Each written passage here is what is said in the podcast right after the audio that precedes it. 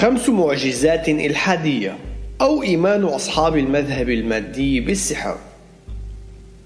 غالبا ما يروج الملحدون أنفسهم على أنهم أذكياء منطقيون علميون وعقلانيون حتى أن لديهم اقتراحا بأخذ لقب مستنيرون ونجد أن الملحدين الجدد العدائيين مثل ريتشارد دوكنز وسام هاريس وشركائهم يحبون تصوير المؤمنين منا بخالق خارق للطبيعة على أنهم غير عقلانيين غير علميين جهلاء أو حتى بحسب وصف دوكنز بحاجة للمساعدة.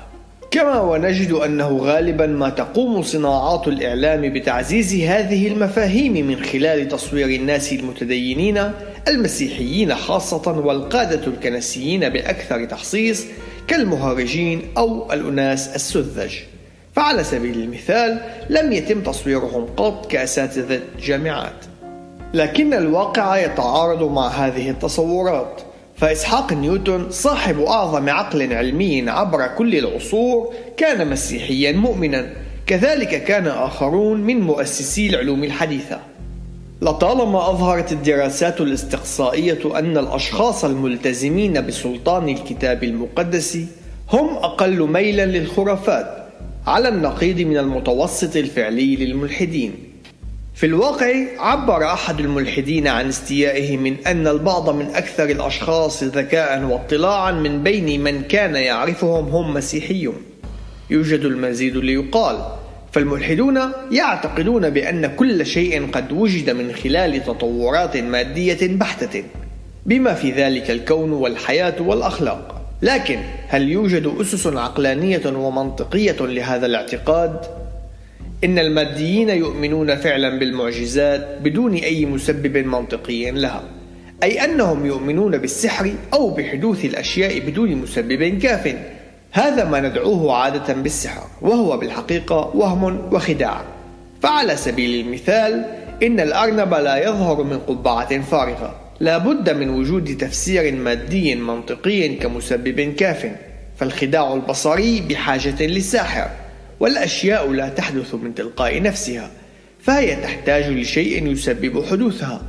فحتى الأطفال يفهمون قانون السببية.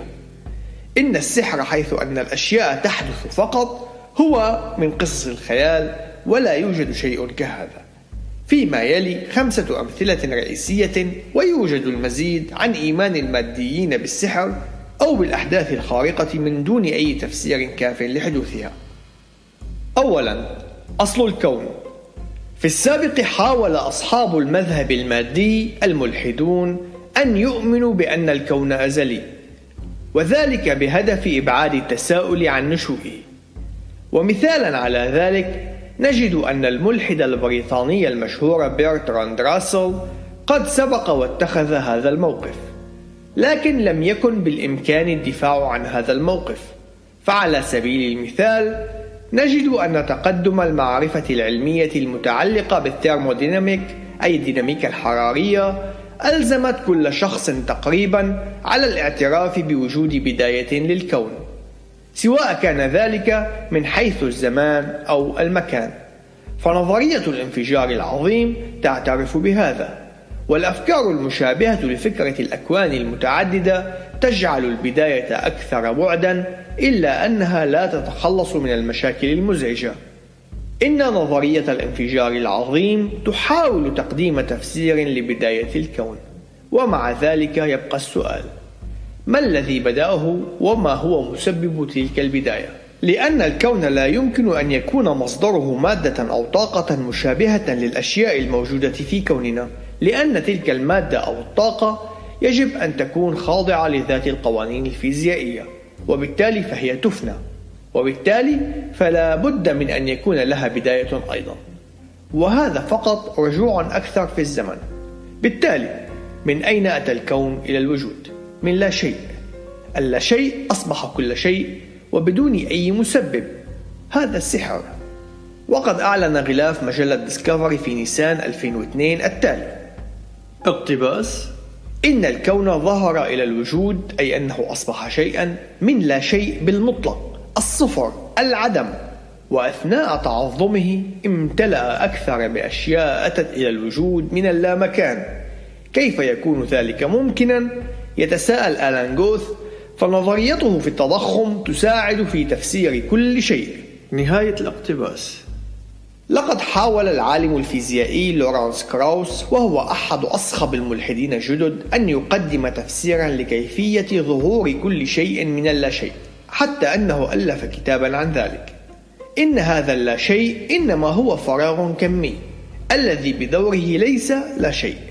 في الواقع إن هذا الشيء الكمي سواء كان مادة أو طاقة يواجه ذات المشكلة التي تواجهها فكرة الأكوان الأزلية. فهي لا يمكن أن تستمر منذ الأزل. فكل هذه النظريات لا يمكن أن تطبق قبل وجود الكون أي الشيء. هذا الأمر يعود بنا إلى نقطة البداية. لا يمتلك أصحاب النظرية المادية تفسيرا لأصل الكون سوى القول لقد حدث الأمر وها نحن هنا. إنه سحر. إنه مشابه لقضية الأرنب الخارج من القبعة. الفارق أنه في هذه القضية الأرنب هو الكون الهائل وهذه الأمور فقط تحدث. يوجد جوانب أخرى لنظرية الانفجار العظيم فالنموذج السائد لأصل الكون أنه معجزي. أما النموذج القياسي فإنه يعتمد على وجود فترة من التوسع السريع للغاية تسمى التضخم. هذا الأمر الذي اخترعه آلان جوث المذكور أعلاه لا يوجد أي سبب معروف لبدء هذا التوسع أو التضخم أو لتوقفه وحتى أن آلية هذا التوسع السريع مجهولة. سواء كان ذلك توسعا منفردا أم أنه وجد العديد من التوسعات ذات السرعة الأكبر من سرعة الضوء. وبالتالي إن هذه المعجزات الثلاثة المترافقة يجب أن تكون قد حدثت وإلا فإن نظرية الانفجار العظيم لن تعمل وذلك بسبب مشكلة الأفق أي التجانس الكوني. هذا مزيد من المعجزات. نقرأ في الأصحاح الأول في الآية الأولى من سفر التكوين. في البدء خلق الله السماوات والأرض. هذا ليس سحرا. فالله السرمدي والكلي القدرة هو السبب المقنع لنشوء الكون. وهو موجود سرمديا إذ ليس له بداية. وكينونته غير مادية فالله روح. هذا ما يصارح به الكتاب المقدس في مواضع كثيرة. ثانيا أصل النجوم. إن تفسير نشأة النجوم وفقا لنظرية الانفجار العظيم وهي اللاعب الوحيد في الساحة حاليا يتطلب وجود طورين. الطور الأول يعنى بتشكل النجوم من الهيدروجين أو الهيليوم.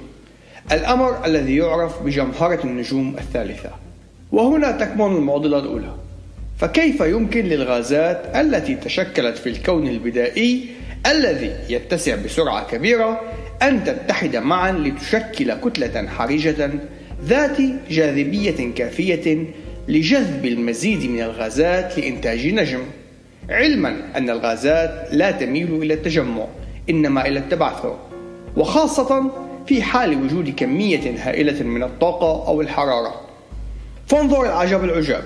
لقد اخترع علماء الكونيات الكوزمولوجي ما يدعى بالمادة المظلمة. وهي أشياء غير مرئية أو غير قابلة للرصد أي أنها مخفية وغير مدركة. ولديها القدرة على توليد كمية كبيرة من قوة الجاذبية وقت الحاجة إليها فقط. هذا مزيد من السحر. وعلى أي حال لدينا عدد لا يحصى من النجوم مثل الشمس والتي لا تحتوي على الهيدروجين والهيليوم فقط إنما على عناصر كيميائية أثقل. ومن المفترض أن يكون هذا الطور الثاني. فالانفجارات النجمية الضخمة السوبر نوفا من المرحلة الأولى قد أنتجت ضغطا كافيا لإجبار الهيدروجين والهيليوم معا على تكوين نجوم جديدة منها نشأت العناصر الأثقل المدعوة من الفلكيين بالمعادن. متضمنة العناصر التي نتكون نحن منها أيضا. تسمى هذه النجوم بالجمهرة الأولى والثانية. وهنا تتولد مشكلة أخرى. فكيف للنجوم المتفجرة؟ مع هذه العناصر المتطايرة بسرعة هائلة وبجميع الاتجاهات أن تتسبب بتشكيل نجوم مصنوعة من كل تلك العناصر الجديدة. فالمطلوب هو تجمع العناصر معا وليس تبعثرها. فالقطع المتطايرة المتضاربة بعضها مع بعض بالحري أنها سوف ترتد بدلا من أن تندمج.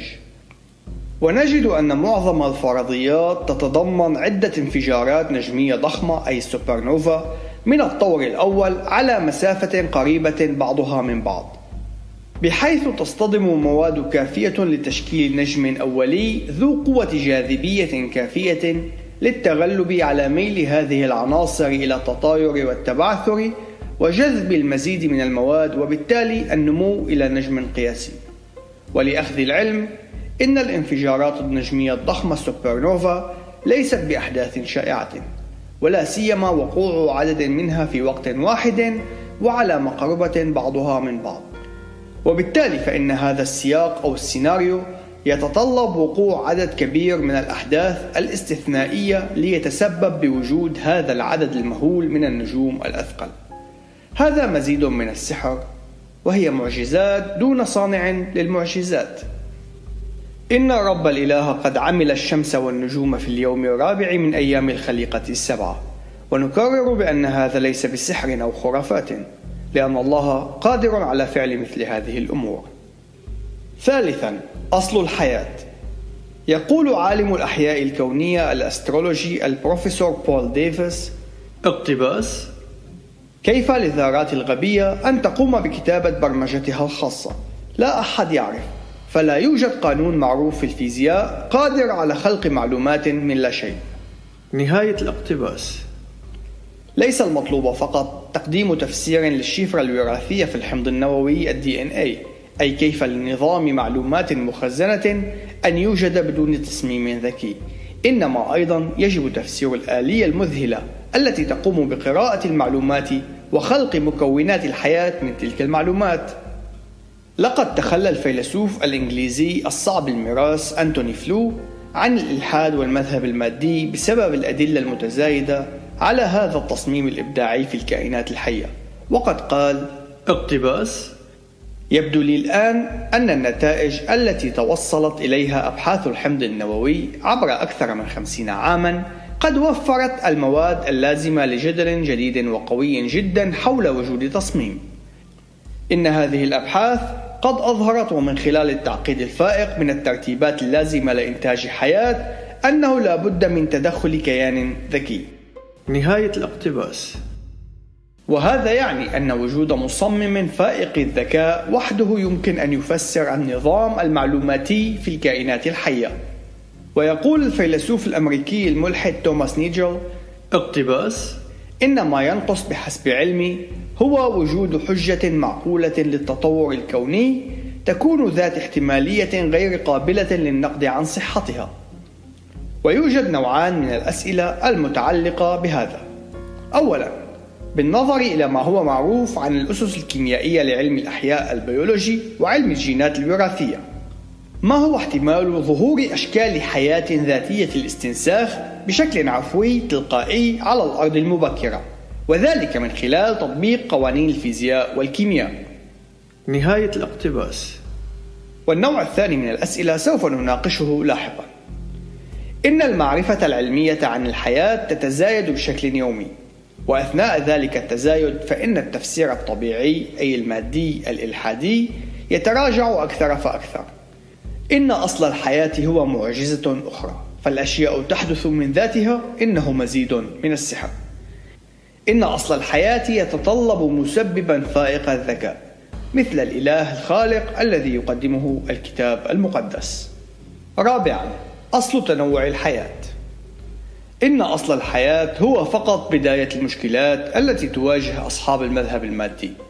لقد قضى ريتشارد دوكنز حياته وهو بجانب عدد من علماء الأحياء الملحدين في محاولة لإنكار أن الكائنات الحية تعكس تصميما خارقا. وفي الكتاب الذي جعل منه شخصا معروفا كتب التالي: اقتباس. إن علم الأحياء هو دراسة الأشياء المعقدة التي تعطي انطباعا بأنه قد تم تصميمها لغرض معين. نهاية الاقتباس. يشكل تنوع أشكال الحياة معضلة كبيرة، فكيف للميكروب أن يتغير ذاتيا إلى كل الأشياء الحية على الأرض، ابتداء بحشرات أبو مقص إلى الفيلة، ومن العث إلى أشجار المانجو. لمدة مئة عام تقريبا استخدمت كل من الطفرات الوراثية الانتقاء الطبيعي آليات الداروينية الحديثة والاصطناع التطوري الحديث لتفسير تنوع أشكال الحياة. إلا أن المعارف الحديثة عن الأشياء الحية قد أثبتت عدم جدواها كتفسير. في شهر تموز يوليو من العام 2008 لبى 16 من أنصار التطور البارزين الدعوة إلى مدينة ألتنبرغ في النمسا وقد حضروا كنتيجة لإدراكهم بأن الطفرات الوراثية والانتقاء الطبيعي لم يكونا قادرين على تفسير تنوع أشكال الحياة. وقد ناقشوا معا تلك الأزمة المتعلقة بعلم الأحياء التطوري. وكانت النتيجة بإجماع على وجود مشكلة كبيرة وأزمة. ونتابع هنا الاقتباس السابق الذي ذكرناه للبروفيسور توماس نيجل. اقتباس؟ السؤال الثاني يتعلق بأصل التنوع الذي حدث لأشكال الحياة وذلك بعد أن ابتدأت مسيرة التطور. قياسا على الزمن الجيولوجي المتاح منذ بدء الحياة على الأرض وكنتيجة لوقوع أحداث طبيعية ما هي احتمالية نشوء طفرات وراثية قابلة للنمو إلى كائنات وتسمح للانتقاء الطبيعي أن يكون فاعلا لإنتاج الكائنات الموجودة فعلا. نهاية الاقتباس. تأمل في أصل البشر المفترض من أحد القردة العليا الشبيه بالسعدان والذي استغرق ستة ملايين سنة تطورية. فحتى بعد الأخذ بافتراضات غير واقعية البتة لصالح نظرية التطور إن المقارنة الحديثة للمجموع الوراثي الجينوم تظهر فوارق ضخمة قد تصل إلى 20% وهذا أمر غير مجد والواقع يقول أنها لم تكن مجدية حتى عندما تم الإعلان وبشكل خاطئ على أن الفوارق بحدود 1% لا يمتلك أصحاب المذهب المادي أي تفسير أو سبب لتواجد هذا التنوع في أشكال الحياة. إنها ليست مجرد معجزة واحدة فقط. إنما هنالك وفرة في المعجزات المذهلة هنا. فكل نوع أساسي من أشكال الحياة هو بحد ذاته معجزة. يخبرنا سفر التكوين في الإصحاح الأول أن الله الكلي القدرة والمعرفة صنع مختلف أنواع الحياة لتتناسل وتعطي بحسب نوعها. هذا سبب كاف فإن ما تشهد به طبيعة الكائنات الحية في توالدها بحسب نوعها هو أمر قد تم تأكيده من خلال كل عملية تناسل تحصل. مليارات الناس شاهدة على ذلك. كذلك هو الأمر في سجلات الأحافير حيث أن كل الأشكال الانتقالية بين الأنواع مفقودة. والأحافير الحية تشهد أيضا على أن التكاثر يستمر بحسب نوعها وذلك في آلاف الأنواع. خامسا أصل الأفكار والأخلاق. لمدة طويلة كان ربط أصل الأفكار والأخلاق بالطاقة والذرات معضلة كبيرة لأصحاب المذهب المادي. ونراها كسمة أساسية في كتاب للفيلسوف توماس نيغل بعنوان العقل والكون حيث سبق وأن نوه إليها. إن شجرة التين تنتج تينا وليس تفاحا وهذا الأمر واضح. وبطريقة مماثلة فإن الأشياء الفيزيائية والكيميائية ستعطي نتائج فيزيائية وكيميائية. إلا أن الأفكار والأخلاق ليست مسألة فيزياء وكيمياء. ومن المؤكد أن المخلوقات الفيزيائية والمادية تمتلك فكرا وأخلاقا. ولكن كيف لهذه الأشياء غير المادية أن تنشأ من المادة؟ هذه معضلة كبيرة لأصحاب المذهب المادي. وإن اعتراف الملحد نيجل بهذا صراحة يسبب الكثير من الإزعاج لزملائه الملحدين. إن سي إس لويس الشهير الذي تحول من الإلحاد إلى المسيحية وعرف بموقفه المقاوم وصف هذه المعضلة بشكل جيد حين كتب. اقتباس. إن قلنا أن النظام الشمسي قد وجد نتيجة تصادم عرضي وإن ظهور الحياة العضوية على هذا الكوكب مجرد مصادفة وأيضا إن تطور الإنسان كان كذلك. إن كان الأمر هكذا بالتالي فإن كل أفكارنا الحالية هي مجرد حوادث عرضية أو نتيجة ثانوية للتصادم الناجم عن حركة الذرات هذا الأمر ينطبق على أفكار أصحاب المذهب المادي وعلماء الفلك كذلك وأيضا على أفكار أي شخص آخر لكن في حال كانت أفكارهم هي مجرد نتاج لحوادث عرضية ثانوية فما هو الأساس الذي يفرض علينا أن نسلم بأنها حقيقة؟ أنا لا أجد أي مبرر للاعتقاد بأن حادثة واحدة قادرة على تقديم حساب صحيح عن جميع الحوادث الأخرى.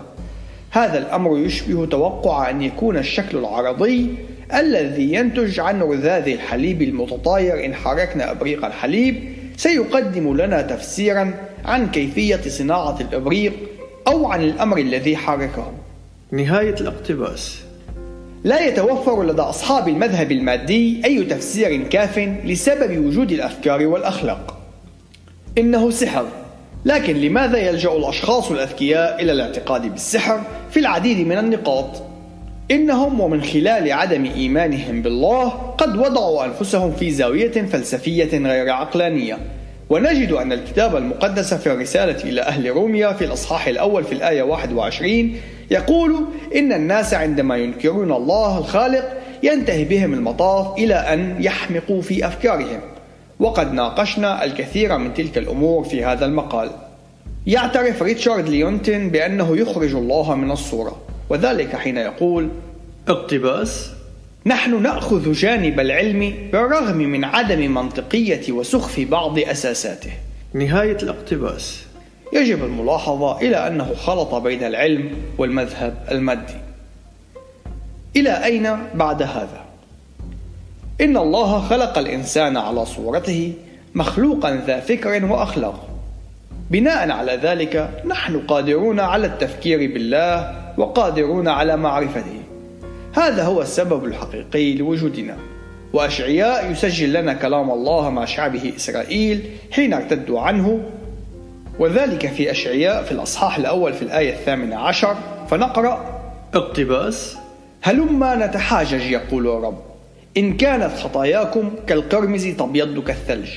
إن كانت حمراء كالدودي تصير كالصوف. نهاية الاقتباس. إن محاولة عيش الحياة كما لو أن الله غير موجود هو التمرد المطلق والحماقة المطلقة. إن البشارة السارة هي أن الله متسامح. مع أولئك الذين يعترفون بخطاياهم ويطلبونه. ونقرأ في أشعياء في الأصحاح الخامس والخمسين في الآيتين السادسة والسابعة التالي: اقتباس. اطلبوا الرب ما دام يوجد ادعوه وهو قريب ليترك الشرير طريقه ورجل الإثم أفكاره وليتب إلى رب فيرحمه وإلى إلهنا لأنه يكثر الغفران. نهاية الاقتباس. إن يسوع المسيح قد أتى إلى العالم ليجعل من مغفرة خطايانا أمرا ممكنا. فالمجد لله آمين.